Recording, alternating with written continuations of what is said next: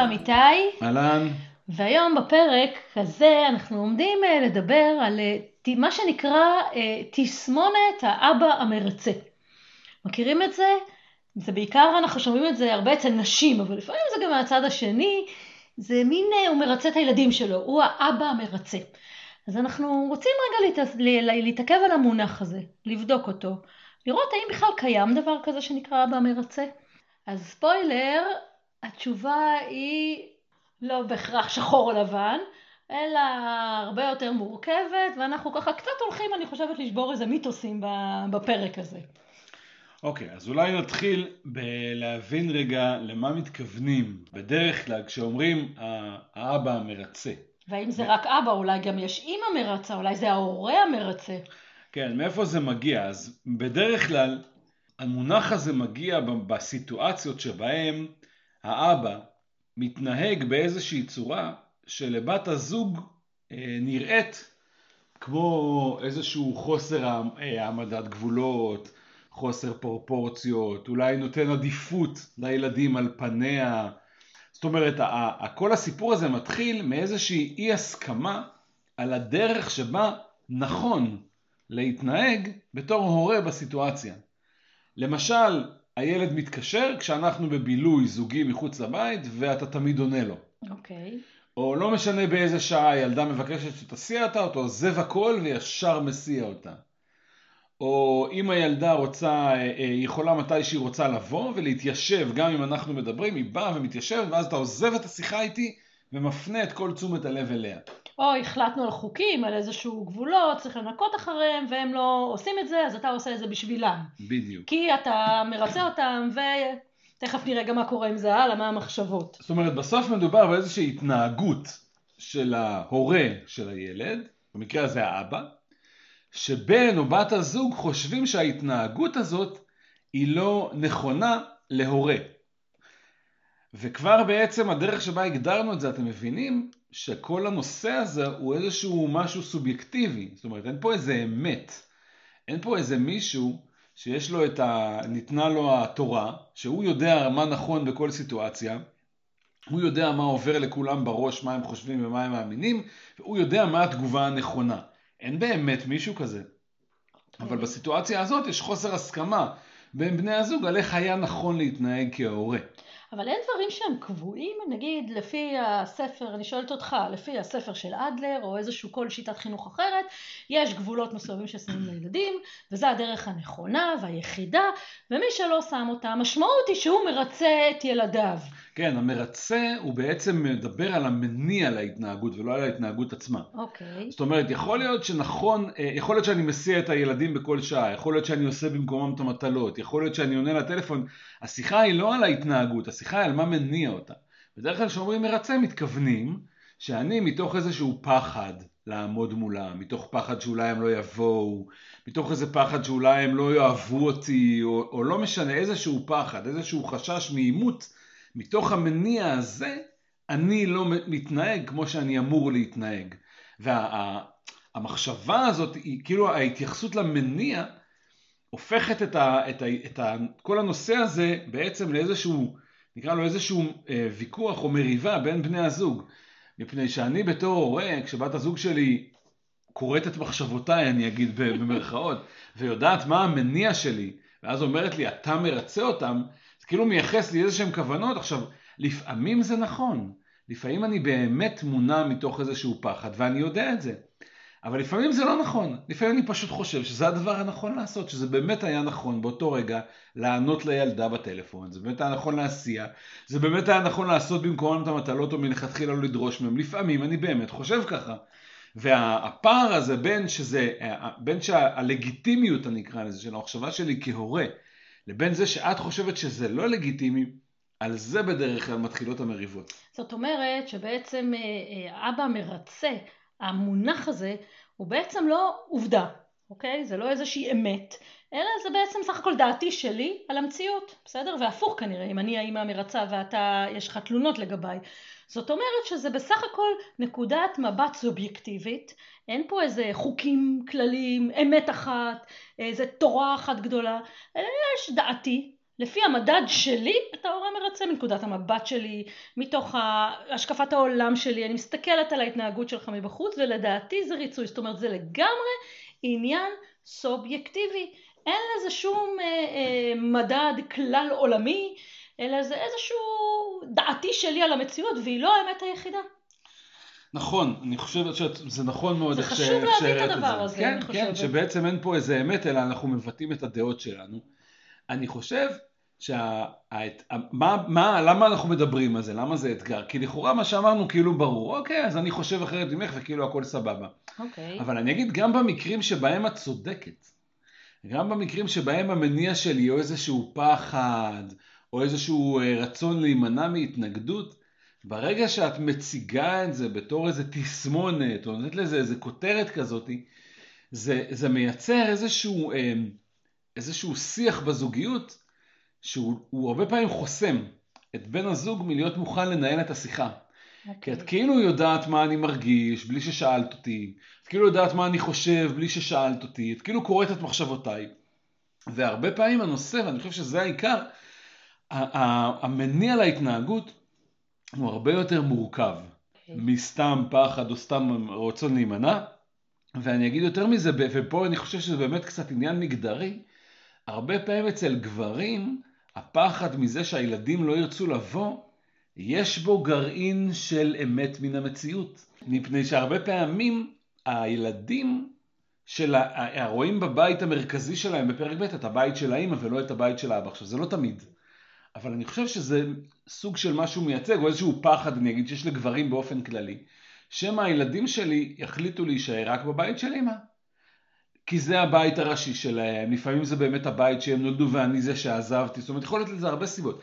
לפעמים יש פה איזה פחד אמיתי, ועצם ההגדרה של זה של מרצה, משאירה אותי באיזושהי התמודדות רגשית די לבד. את כאילו לא רואה את הפחד הזה, לא נותנת לו לגיטימציה, לא נותנת לו מקום, רק באה בטענות וביקורת על זה שככה אני מתנהג. ואני באמת מתמודד עם משהו רגשי שאת לא עוזרת לי בו. אז בעצם, אז אתה אומר יש גרעין של אמת בזה שאני מפחד, אז אולי יש גם גרעין של אמת בזה שמתוך הפחד הזה אתה מרצה אותם. יכול להיות, אני חושב שבאמת הרבה פעמים אנחנו בתור הורים עושים דברים מתוך איזשהו פחד להתעמת עם הילדים, או מתוך איזשהו פחד להתעמת עם בני הזוג, דרך אגב, לפעמים אנחנו עושים, לפעמים זה הפוך, זה נושא אחר, אבל גם זה קורה.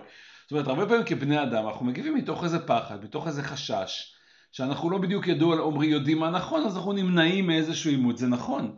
אבל א', זה לא תמיד, אוקיי. ולכן זה לא תסמונת. אני חושב שאחד הדברים שעוזרים זה שזה באמת להפוך את זה לאיזשהו תלוי הקשר ולהימנע מהכללות של זה. כי אחת החסימות הגדולות ביותר לתקשורת זוגית זה הכללות. כשאת אומרת לי אתה תמיד לטובתה, אתה אף פעם לא, לא איתי, אתה תמיד עושה מה שהם אומרים, אתה תמיד עושה, עושה במקומם את המטלות, אז בעצם אין מה יש לדבר. על מה יש לדבר. אם את חושבת שזה תמיד ואני לא מסכים איתך, אז נגמרה השיחה, בגלל ההכללה תוקעת את השיחה. אני חושבת, אני מסכימה איתך מאוד, אני חושבת שהשיחה הזאת על הוא אבא מרצה, רואים את זה גם בכל מיני אה, קבוצות בפייסבוק של ככה נשים שרוצות להעצים אחת את השנייה וזה בסדר גמור, רוצים מאוד לתמוך וכולי, אבל נורא מהר הולכים למין אה, נו מה לעשות, הוא מרצה את ילדיו או אה, כן הנה הוכחות לזה שהוא מרצה וזה הסבר לכל וזה נותן לגיטימציה ואז נהיה מין איזה אירוע שלם ואני דווקא אומרת למאזינים שלנו אני חושבת ובעניין הזה אנחנו לגמרי שמים פה איזה משהו על השולחן שהוא קצת אה, אני חושבת חריג בנוף הזה. זאת אומרת אנחנו באים ואומרים בואו נשים את זה רגע בצורה פשוטה. אין דבר כזה שנקרא ההורה המרצה יש זה הרבה יותר זאת אומרת זה הרבה יותר אה, שחור, אפור מאשר או מרצה או לא מרצה, זה לא שחור ולבן. כלומר החיים, בטח בפרק ב' הם קצת יותר עמוקים מאשר להגיד הוא מרצה, הוא היא מרצה, הוא לא מרצה, וזהו, ולהפוך את זה לחזות הכל ולהסתתר מאחורי זה ולהסביר התנהגויות בזה ולריב בינינו על זה, זה כאילו מנהיה מין איזה אה, אמת כזאת. והאמת היא שיש באמת, כמו שאמרת, יש פעמים שאתה אה, תבחר להתנהג בצורה מסוימת מול הילדים שלך, ואני אחשוב שזה לא נכון. לא בטוח, ואני, ולהגיד שזה כי אתה מרצה אותם, זה קצת אפילו אה, כאילו זה. לחשוב בשבילך, זה קצת מקטין אפילו. אני יודעת מה אתה חושב, מה אתה רוצה, מה עובר לך בראש, וזה מתכון לא טוב לזוגיות. יש הקשרים שבהם אתה ככה, ויש הקשרים אחרת, ויש הקשרים שאני ככה, והקשרים אחרת. זאת אומרת, הדברים הם לא שחור ולבן, אתה לא מרצה, ואני לא מרצה. אני וה- לא רק מרצה בדיוק. ואת לא רק, נכון, נכון. ואני חושב שזה, יש פה שתי מורכבויות שאני חושב שראוי לדון בהן. זאת אומרת, אחת, זה באמת המור- המורכבות הרגשית שיש להורה בסיטואציה, שצריך לשים גבול לילד שלו. אה, לפעמים הגבול הזה מגיע מתוך איזשהו סיכום שאנחנו עשינו בינינו בבית החדש. של דברים שאני, האמת, אם לא היינו עוברים לגור ביחד, אולי לא היו חשובים לי, אולי לא הייתי מקפיד עליהם. וכיוון שאנחנו סיכמנו, אז עכשיו אני צריך, לה, צריך, אני אגיד במרכאות, לעמוד מול הילדים ולהעמיד להם איזה שהם חוקים או איזה שהם גבולות, שהם כאילו בגללך, בגלל שאת נוכחת בבית. זה, זה כאילו הרבה פעמים תחושה, שזה, מה שאני אומר זה, זה בעיניי שגיאה, המחשבה הזאת היא לא נכונה. אבל לפעמים זה איזושהי שיחה פנימית שמנהלת את ההורה בסיטואציה, שאומר אני הרי עושה את זה בגללה, אני עושה את זה בגללו. אני, אני כאילו, כל הדבר הזה קורה רק בגללו, אז מה הילדים שלי אשמים? ולכן, זה, וזה אחד המלכודות בעניין הזה, ואחד האתגרים הרגשיים, שמהרגע שאנחנו רוצים לייצר איזשהו נורמות התנהגות בבית המשותף, או בזוגיות בינינו, אנחנו צריכים רגע, כל אחד עם עצמו, אני חושב, ובינינו לייצר איזו שיחה קצת יותר עמוקה על למה אנחנו עושים את מה שאנחנו עושים, למה זה חשוב לי כהורה, מה המסר החינוכי שיש בהתנהגות הזאת, כדי שאני אוכל לעמוד מול הילדים שלי ולהעביר את המסר הזה. זה חייב להיות במילים שלי, בערכים שלי, מהגרון שלי. אני לא יכול לדבר בשם מישהו אחר, זה לא עובד עם ילדים. וזאת אחת הטעויות, שאני, אה, הרבה פעמים אנחנו מנסים, לא יודע אם הרבה, אנחנו מנסים לדבר מגרונו של בן הזוג כדי להעמיד את ילדינו באיזשהו אה, גבול, ולא עובד לנו. ואז אנחנו מרגישים לא בסדר, אז אנחנו מפסיקים לעשות את זה. והפתרון הוא דווקא, אני אגיד במקרה הזה, הוא לא להפסיק לעשות את זה, אלא למצוא את האני מאמין החינוכי שלי, שבשמו אני רוצה לשים את הגבול, ואז אני יכול להפסיק לרצות. זה כאילו מהצד של ההורה. מהצד השני אני אגיד, שלפעמים כשבן הזוג או בת הזוג באים לשיחה עם איזושהי סקרנות באמת להבין למה ההורה מתנהג כמו שהוא מתנהג, למה הוא עושה את מה שהוא עושה, בלי שיש לי איזה דעה קדומה על זה או ביקורת על זה, אז כשאנחנו מדברים על זה טיפה יותר לעומק בינינו, הרבה פעמים בן הזוג מבין יותר טוב את השיקולים ההוריים שלי, את המסרים החינוכיים, והרבה פעמים אחרי השיחה הזאת הוא אפילו מסכים איתי. וכאילו המילה מרצה פתאום נעלמת. זאת אומרת שצריך להוסיף איזשהו רובד, עוד יותר ממדים לשיחה מאשר אה, אה, להפוך אותה למין שיחה שהיא יותר אה, לכאורה, אני כותב ככה אומר במחאות, שטחית, הוא פשוט מרצה, וזה הסיבה שהוא עושה את זה, הוא מפחד, הוא מרצה, ופה זה, זאת כל הבעיה, וכשזה ייפ- אה, ייפתר אז הכל יהיה הרבה יותר טוב. אה, אני אגיד שלדעתי לפעמים המחשבה הזאת שעוברת אה, לנו בראש, היא גם איזשהו משהו להסתתר מאחוריו. כי אם אתה מרצה, וברור שאתה מרצה, וזה, ה- אלה העובדות, אז זה גם באיזשהו מקום גם, אה, אתה יודע, לא, מונע ממני את הצורך מלהתעמת בכל מיני דברים. כי כאילו נוח לי להגיד, אני לא לוקחת אחריות על החלק שלי, אני אה, לא רואה את המשמעות שלי בתוך האירוע הזה. עכשיו נורא קל לשבת מהצד, אני יודעת, אנחנו חיים בזוגיות, בוא, אני יכולה להסתכל עליך, על הילדים שלך, ובכיף לפרשן את זה, כן, ולהעביר ביקורת, ולהגיד שאתה מרצה. יש מיליון פעמים שאני מסתכלת ואני אומרת, אני הייתי עושה אחרת, אני באמת הייתי עושה אחרת, אני מול הילדים שלי גם עושה אחרת, בסדר? ואנחנו חיים ביחד כבר כל כך הרבה שנים, כבר 11 שנים. אז נורא קל לעמוד מהצד ולהגיד אתה מרצה, אתה רק עושה את זה מתוך ריצוי, אתה אבא מרצה, והנה אני עושה אחרת, וזאת באמת באמת מלכודת שאסור ליפול אליה, כי נורא קל לעמוד מהצד ולהסתכל על זה, וזה גם נורא נוח לפעמים, כי זה מוריד ממני את האחריות, וזאת בדיוק הטעות. ולכן אנחנו נגיד את זה, ונגיד את זה עוד כמה פעמים, ונגיד את זה גם עכשיו בצורה מאוד ברורה. המחשבה, השיחה הזאת בעצם של הוא האבא המרצה, בוא, אתה האבא המרצה, היא שיחה שלא מקדמת אותנו אף פעם בזוגיות. א', היא לא נכונה, בגלל שהיא מייצגת, כמו שאמרנו, איזושהי מציאות שהיא שחור או לבן. היא לא תלוית הקשרים, והאמת היא שהיא נותנת לך איזושהי זהות כזאת, אתה מרצה, ואז הכל נכנס לתוך הכותרת הזאת, לא, יש הקשרים כאלה, יש הקשרים אחרים, יש הקשרים שנסכים בהם, יש הקשרים שלא נסכים עליהם, יש הקשרים שגם אתה מודה שאתה קצת מרצה, ויש הקשרים שלא, וגם הפוך, גם אני לפעמים קצת מרצה את הילדים שלי. שום דבר הוא לא חזות הכל, וברגע שאנחנו, אני מחזיקה את המחשבה שאתה אבא מרצה, באיזשהו מקום אנחנו נועלים את השיח בינינו, וגם הפוך כנראה. ואנחנו אנחנו מה שנקרא אה, דנים את עצמנו לאיזשהו ויכוח אינסופי, לאיזשהו תסכול אינסופי, ולא פותחים את זה לעוד אפשרויות, לשיחה, לסקרנות כמו שאמרת. ולכן אנחנו אומרים פה ושמים את זה על השולחן, ואולי היו כאלה שלא יבואו לשמוע את זה, ואולי במקומות אחרים שמעו משהו אחר, שכל פעם שעוברת לכם המחשבה, כמו שעוברת לנו המחשבה שאתה, אה, נו, זה ברור, זה אתה אבא מרצה, סימן שאנחנו צריכים לעצור. ובמקום לשים שם סימן שאלה, קריאה, סליחה, לשים סימן שאלה. או להגיד לעצמנו, זאת לא כל המציאות, לא בהכרח שזה נכון, אולי אני אתעניין מה עובר לך בראש, וכן הלאה. וזה נורא נורא חשוב, זאת אומרת, ברגע שעוברת המחשבה הזאת, לעצור, ולזכור שהשיחה הזאת לא טובה לנו, ובדרך כלל לא משרתת אותנו. נגיד, אמרת משהו מאוד מעניין גם על, ה, על הקטע שאתה אומרת, אני לא מתנהגת ככה עם הילדים שלי. הרבה פעמים, כשבאים לבדוק בפועל את ההתנהגות, אני אקרא לזה, מגלים, כשנכנסים לזה לעומק, מגלים שדווקא את כן מתנהגת ככה עם הילדים שלך. אבל כשאת מתנהגת ככה, יש לך סיבות טובות למה. נכון. וזה, וזה אני חושב אחד הדברים המעניינים בסיפור. נכון. זאת אומרת, סתם, נגיד את אומרת לי, אתה, אה, הילד שלך חי על חשבוננו, סתם. הוא כבר עצמאי, הוא צריך להרוויח כסף לבד, ואתה מפנק אותו, ואתה... כבר בן 20. כן, אתה נותן לו כסף. ואז שבאים, ואני אף פעם לא נותנת לילדה שלי כסף, היא מפרנסת עצמה. אבל אז באים ואומרים, רגע, אבל בעצם אני כן נותנת לה כסף, אבל כשאני נותנת לה כסף יש לזה הצדקה, כי היא עסוקה, כי היא לומדת, כי היא במכינה, כי... זאת אומרת, הרבה פעמים אנחנו עושים את אותם דברים לילדים שלנו, אבל יש לנו סיבה טובה למה אנחנו עושים אותם, ולכן זה עוד נקודה לבדוק את האמירות האלה, החד משמעיות.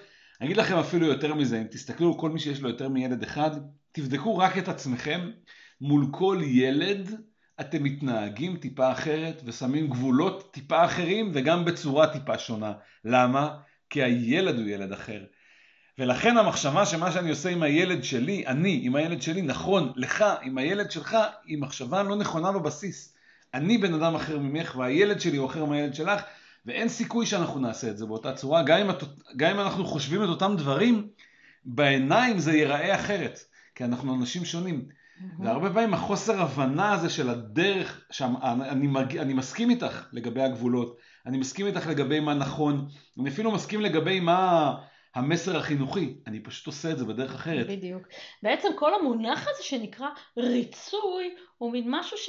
מי החליט מה זה ריצוי? מה המדד לריצוי? יש איזה סקלת כזאת בינלאומית כזה, כמו איזה, אה, לא יודעת, איזה סרגל כזה ידוע שזה סרגל ריצוי. ריצוי. סרגל ריצוי. כאילו מי מגדיר מה הקריטריונים לריצוי? מה בעיניי זה ריצוי, בעיניך זה לא ריצוי, בעיני השלישי זה ככה, בעיני זה אחרת. זאת אומרת אין איזה...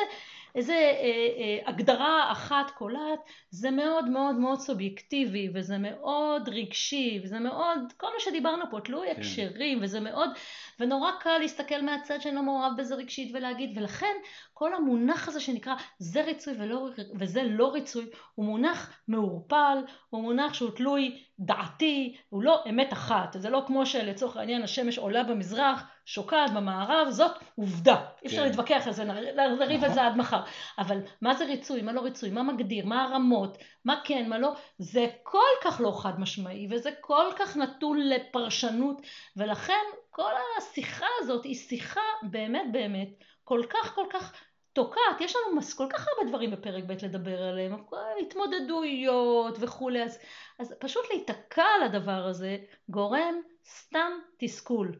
תג...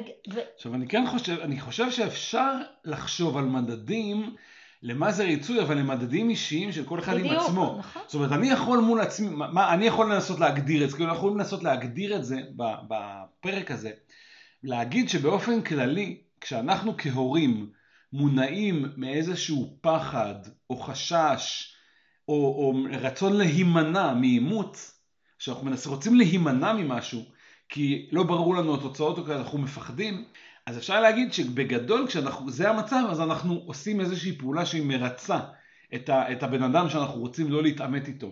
אבל זה, המדד הזה הוא נורא פנימי, אני יכול להגיד על עצמי מתי פעלתי ככה, אין לך סיכוי לדעת את זה מבחוץ, את לא באמת יודעת מה עובר לי בראש ומה אני חושב. ול, ו, ולכן השיחה יכולה מאוד מאוד להיות מקדמת ומאוד מאוד זוגית, כשאת באה עם איזושהי סקרנות או עניין אמיתי. כן. לא אה, אה, סליחה, מניפולטיבי, אבל... לא סקרנות מניפולטיבית שנועדה להוכיח לי שאני טועה. למה אתה אומר שאני אלא... לא יודעת מה עובר לך בראש? אני מכירה אותך כבר איזה שנה, שנתיים, שלוש. בוא, אני אגיד לך מה עובר לך בראש, ואם אתה אה, לא יודע, אז אני אגיד לך שהכל אתה פועל מתוך ריצוי. אני יודעת, אני חושבת גם בשבילי וגם בשבילך. אתה בעצם בא ואומר, אמיתי, שזאת טעות, שלא משנה, אני נמצאת איתך ואני מכירה אותך וכולי, היכולת לחשוב שאני יודעת מה, מי אתה, מה עובר לך בראש, מה המניעים שלך ולמה אתה עושה את זה, היא יכולת אה, שלא קיימת לאף אחד בעולם הזה, והיא אה, אה, טעות מלכודת. כן, אפילו... ואני חושב שהרבה פעמים באים אנשים ושואלים איך לעזור לבן הזוג שלי שאני רואה שהוא מרצה. אז אני חושב שעצם השאלה היא כבר, יש בה את המרכיב הראשון של התשובה, איך לעזור למישהו, קודם כל כשהוא מבקש עזרה. זאת אומרת שאנחנו רוצים לעזור, אבל כל מה שיש לנו בראש זה ביקורת, אז אנחנו לא יכולים לעזור, כי אנחנו בכלל לא איתו, אנחנו נגדו. מהרגע שאנחנו באים למישהו עם ביקורת ושיפוט עליו, אז הוא לא תופס אותנו כאיתו ביחד, אלא הוא תופס אותנו כמישהו שמבקר ושופט, שזה בהגדרה מישהו שהוא נגדי באותו רגע. ולכן כל השיחה הזאת היא יכולה, היא יכולה להיות מאוד זוגית ומאוד מקדמת ומאוד מקרבת, כשהיא נעשית מתוך איזשהו ברור אמיתי. מתוך איזושהי סקרנות אמיתית, מתוך איזשהו רצון להבין. הרבה פעמים כשאנחנו לא מבינים למה בן הזוג מתנהג כמו שהוא מתנהג, אנחנו קובעים על זה דעה אה, שהיא ביקורתית. ומה שאנחנו אומרים זה שבמקום לקבוע דעה, תביאו סקרנות לשיחה, אולי תלמדו משהו חדש על בן הזוג שלכם. כן, ותראה, לפעמים זה לא כיף אה, להביא סקרנות פנימה, כי אם לא הולך לנו, אם יש בעיות, אם יש לי קשיים עם הילדים שלך, אם אנחנו שוקלים להיפרד, יש, יש כל מיני בעיות, אז, אז אתה יודע, נכון. במקום מסוים קל לבוא ולהגיד הסיבה היא, כי אני, אני מאוד רציתי, מאוד, אה, היה לנו הרבה מאוד דברים טובים, אבל מה לעשות שאתה מרצה את הילדים, אז אני לא יכולתי יותר. הרבה פעמים זה גם תחושה שזה בא על חשבוני, אז זה עוד יותר קשה, זה כאילו, זה כאילו בכלל נגדי. בדיוק. עכשיו, לפעמים, אתה יודע, זה אף פעם לא כל האמת. בואו, זה, זה, זה נורא... שזוגיות מצליחה או לא מצליחה, לא משנה. יש לזה הרבה מדדים, יש לי אחריות בחלק הזה, יש לך אחריות, אבל לפעמים זה מאוד נוח, זה מה שאמרתי קודם, להסתתר מאחורי הדבר הזה. וצריך לשים לב, צריך לשים לב שאנחנו לא בורחים לשם, כי זה דווקא הפתרון הקל. פתרון הקל לבוא ולהגיד, זה מה לעשות, אתה מרצה, אי אפשר לחיות איתך. אז אנחנו אומרים פה בצורה ברורה, ואני אומרת את זה עוד פעם, ש... ש... שזה בריחה. זה, המונח הזה הוא, הוא לא נכון, הוא, הוא לא שחור ולבן, ואתה אמרת סקרנות, אני אומרת עוד דבר, בוא אני אסתכל עליך ונראה מקומות שבהם אתה לא מרצה, נראה את הגם וגם, במקומות שאתה עומד ועושה דברים, בוא אני אסתקרן מה עומד מאחוריהם, אז, אה, אז לכן אנחנו, כל, כל השיחה הזאת היא שיחה שהיא אף פעם, אף פעם לא מקדמת. Okay. אני אוקיי. רוצה רגע לעצור ולשאול אותך אבל שאלה מאתגרת שלא mm-hmm. תכננו אותה. בכלל, כל מה שאנחנו מדברים, אנחנו מאוד מדברים מהקרביים ומהבטן. אמ, אני רוצה לשאול אותך, אתה חושב שאני מרצה את הילדים שלי? אני חושב שלאורך... התקלתי אותך? לא, אני חושב, של... אני חושב שלאורך השנים היו כל מיני דברים שבהם עשית משהו, מתוך אני אגיד הפחד הזה, שמא... לדעתך. הם... כן, לדבר, ברור, אני רק את דעתי. שעשית דברים מתוך איזשהו פחד, שמא הם, זה לא ימצא חן ביניהם, או שמא הם לא יאהבו את זה, ועשית דברים לאורך השנים שהם כאילו אני יכול להגיד שהם, אם הקריטריון שלי זה, אם, אם התגובה ההורית שלך היא נעשית מתוך איזשהו פחד, זה ריצוי, אז אני חושב שזה קרה. אני יודע שזה קרה גם לי. זאת אומרת, בגלל זה אומר, המדד פה יותר, אני חושב, השאלה יותר מעניינת זה אם את חושבת את זה, לא אם אני חושב את זה, כי מה זה משנה מה אני חושב. כאילו, ואנחנו מדברים, אם אנחנו כבר מדברים על, על הבעיות, אז גם בואו, אני חושב, ניתן קצת אה, עזרה לאיך כן אפשר לדבר על הנושא הזה, כי הוא בכל זאת נושא שהוא מייצר אתגר גדול לזוגיות. אם אני מרגיש שאת, כל תשומת הלב שלך הולכת לבן הקטן שלך, קטן, בן 15, ולא משנה מה יקרה בינינו, ברגע שהוא יתקשר או ייכנס הביתה או ירצה את תשומת הלב שלך, את תעזבי הכל ותפני אליו. נגיד שיש לי איזה דעה כזאתי, אז אני, אני מרגיש ביום יום פעמים, מקרים, שאני נפגע ממך, שכאילו את לא, אני לא בראש סדר העדיפויות, שאני במקום שהייתי חושב שאני צריך. זאת אומרת, אי אפשר, שלא, אי אפשר להתעלם מזה. אי אפשר כן. לא לדבר על זה. לא, אפשר לדבר, רק לא, ה- אפשר לדבר על זה, רק, אל- רק לא להש, להשית את זה. אז אני אומר, מה או כן? לחבר לזה, את מרצה. אוקיי. אז בואו נעשה רגע איזה סיכום של כל הדברים שדיברנו עד עכשיו, כי בתוך הדברים שאמרנו יש גם את ה... מה כן, איך כן עושים, איך כן פותרים את ה... נכון. או איך ניגשים לשיחה. אז אמרנו, דבר ראשון זה לזכור שכל התיאור הזה הוא סובייקטיבי, הוא בעיני המתבונן. נכון. אין פה אמת. מהרגע שאנחנו אומרים לעצמנו את זה, זה כבר אה, מרגיע את השיחה. זה לא שאני צודק ואת טועה, או את צודקת ואני טועה, אין פה אמת אחת. דבר- לגבי מה זה מרצה, מה זה כן. אבא מרצה או אמא מרצה. עזבי, לגבי מה זה התנהגות נכונה. לגבי מה זה ריצוי. לא, אני אומר, השיחה מתחילה מזה שאני חושב שאתה מתנהג בצורה לא נכונה. אוקיי. ואז אני אומר שאתה מרצה. אני אומר עוד לפני הריצוי, מי אמר שההתנהגות הזאת לא נכונה? נכון. בסדר? זאת אומרת, השיחה הראשונה היא שבכלל בהקשרים מסוימים ההתנהגות הזאת היא דווקא בדיוק הדבר הנכון. ולכן, לפני שאנחנו קובעים דעה נחרצת, אפשר רגע אה, קודם כל להניח שהכל פה בסדר, ואפשר רק לדייק את הדברים. זה לא שחור ולבן, כמו שאת אומרת, זה הרבה יותר רחב מזה. אז זה דבר ראשון, להבין שאין פה איזושהי אמת או איזושהי התנהגות אחת נכונה אני חושבת שזה בסיטואציה. מאוד מרגיע, זה מאוד מרגיע, כי ברגע שאתה... אמ, אני חושבת שזה מאוד מרגיע להבין שזאת לא עובדה, זאת לא אמת, אלא ה- מדובר על פרשנות, ולפרשנות יש אה, הרבה מאוד אפשרויות. רק הדבר הזה כבר מרגיע, אני מרחיב את האפשרויות חשיבה. נכון. הדבר השני שדיברנו עליו זה, השתמשנו במילה סקרנות, אבל אני יכול להגיד את זה בצורה יותר, אה, אה, בצורה אחרת אני אקרא לזה. כל פעם שאנחנו, שבן הזוג שלנו עושה משהו שהוא נראה לא הגיוני בעליל, בלתי סביר ולא הגיוני, סימן שאנחנו אלה שלא מבינים פה משהו. זה איזושהי הנחת יסוד שאני אומר עכשיו, זאת אומרת להניח שכל מעניין. מה שבן הזוג עושה הוא לגיטימי, הגיוני, יש לו כוונה חיובית והוא נכון לפחות עבורו, זאת הנחה שמאפשרת לי אמ, ללכת ולבדוק את זה. כי ברגע שאני חושב שזה בלתי הגיוני ולא סביר, אז מראש אני בא באיזושהי גישה שיפוטית ואני אני בעצמי חוסם כל אפשרות לדבר עם הבן אדם. כי הרי הוא לא חושב שזה לא סביר ולא הגיוני, אחרת הוא לא היה מתנהג את זה. בדיוק. עצם זה שהוא מתנהג ככה, הוא חושב שהוא הוא כן מאמין שזה הגיוני וסביר. ולכן לפני שאנחנו שוללים, אפשר לנהל איזה שיחה בשביל שאנחנו נבין רגע מה היו המניעים, מה הייתה המחשבה, מה עבר לו בראש, מה הוא ראה מול העיניים, מה הוא הרגיש באותו רגע. ויכול להיות שהמסקנה תהיה שזה היה פחד והוא באמת ריצה, אבל זאת תהיה שיחה זוגית ולא שיחה ביקורתית. נכון מאוד. ואז, ואז השיחה היא גם מקדמת, והיא מחברת, והיא מקרבת, והיא לא מייצרת איזשהו ריחוק. כי הקושי הכי גדול ב- ב- בקטלוגים האלה של אבא או אמא מרצה, זה שאנחנו בסוף מרחיקים מעלינו את בן הזוג. נכון. שזה לא מה שהתכוונו, אנחנו רצינו רק להקל על עצמנו, או להיטיב את הדברים. בפועל אנחנו כועסים עליו שהוא לא מוכן לקבל את הקביעה הנחרצת שלנו שהוא מרצה, אבל מי, ש, אה, מי שלא הגיוני בקביעה הזאת זה אנחנו, לא הוא. אני רוצה להוסיף עוד דבר, כמו שאנחנו אומרים הרבה פעמים, החשיבה שלנו בפרק ב' כדי באמת להתמודד עם המורכבות הזאת של אה, מה אני חושבת על חינוך, מה אתה חושב על חינוך, מה בעיניי זה ריצוי, מה בעיניך זה ריצוי, היא לדבר פר הקשרים, כלומר לא להפוך את הבן אדם, את בן הזוג לאיזשהו בן אדם שהזהות שלו הוא כזה או היא כזאת, אלא להסתכל על זה בתוך מנעד של דברים שקורים. לפעמים אתה מתנהג ככה, זה אולי נראה לי קצת יותר רצוי. לפעמים פחות, ואפילו יש מה ללמוד ממך. לפעמים מול ילד כזה זה ככה, מול ילד אחר. יש, זאת אומרת, יש הקשרים, בעיניי אתה מרצה, אבל רק קצת. יש הקשרים שבעיניי אחרת.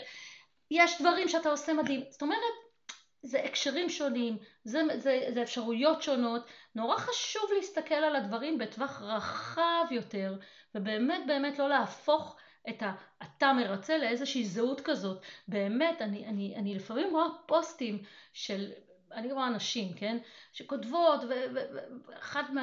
ככה מחזקות אחת השנייה, היינו אבא מרצה, זה מסביר, ובא לי לצעוק, בא לי להגיד להם, רגע, שנייה, זה, זה, זה פשטני מדי, זה לא נכון, רגע, כנראה שהוא לא חושב שהוא מרצה, ואם הוא לא חושב שהוא מרצה, אז בואו נבין רגע משהו. וזה זה, זה כל כך מצמצם את החשיבה ומצמצם את השיחה ופשוט גורם הרבה מאוד פעמים באמת לפרידה כי אני לא מבינה אותך ואתה לא חושב שאתה מרצה. בקיצור, פר הקשרים. נורא חשוב לחשוב פר הקשר. אני רוצה ככה להוסיף עוד דבר, אה, רוב הפרק הזה התמקדנו בהבנה של הצדדים ובביקורת, יש גם את הצד השני של ההורה. זאת אומרת, אני אגיד, זה גם לגיטימי שבן הזוג ירגיש את כל מה שהוא מרגיש, ירגיש שלא מעדיפים אותו, שמעדיפים את הילדים, ירגיש שהוא פגוע, ירגיש שזה על חשבונו, ויבוא בביקורת ובתלונות. גם אנחנו כהורים שאומרים לנו, אתה אבא מרצה, גם אנחנו יכולים לעצור את הריב הזה, או את הוויכוח הזה, או את הריחוק הזה, בזה שניתן לגיטימציה לתחושות של בן הזוג שאומר את זה. Okay. אוקיי. זאת אומרת, בן זוג או בת זוג שאומרים לך, אתה אבא מרצה, היא כנראה שהבן הזוג או בת הזוג מרגישים באותו רגע פגיעה או חוסר אה, לא חשובים, לא נראים, משהו, איזושהי תחושת פגיעות שלהם, זה גם לגיטימי. זאת אומרת, אני יכול כהורה לתת לזה תוקף ולהגיד, אני מבין שזה מה שאת מרגישה כרגע, נכון. אני מבין שככה את רואה את הדברים, אני נורא אשמח רגע שנדבר על זה טיפה יותר לעומק, כדי גם שאני אבין את המקום שלך, וגם שאת תביני את המקום שלי.